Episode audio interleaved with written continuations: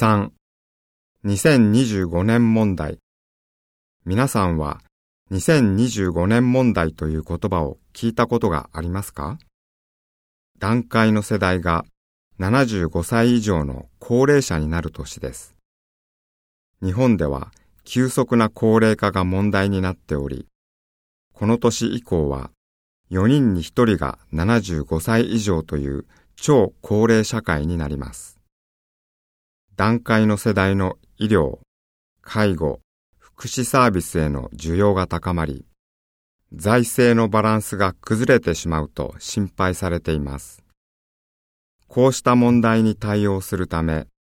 政府は介護人材の確保、医療や介護保険の見直し、高齢者の自立支援など様々な対策を議論しています。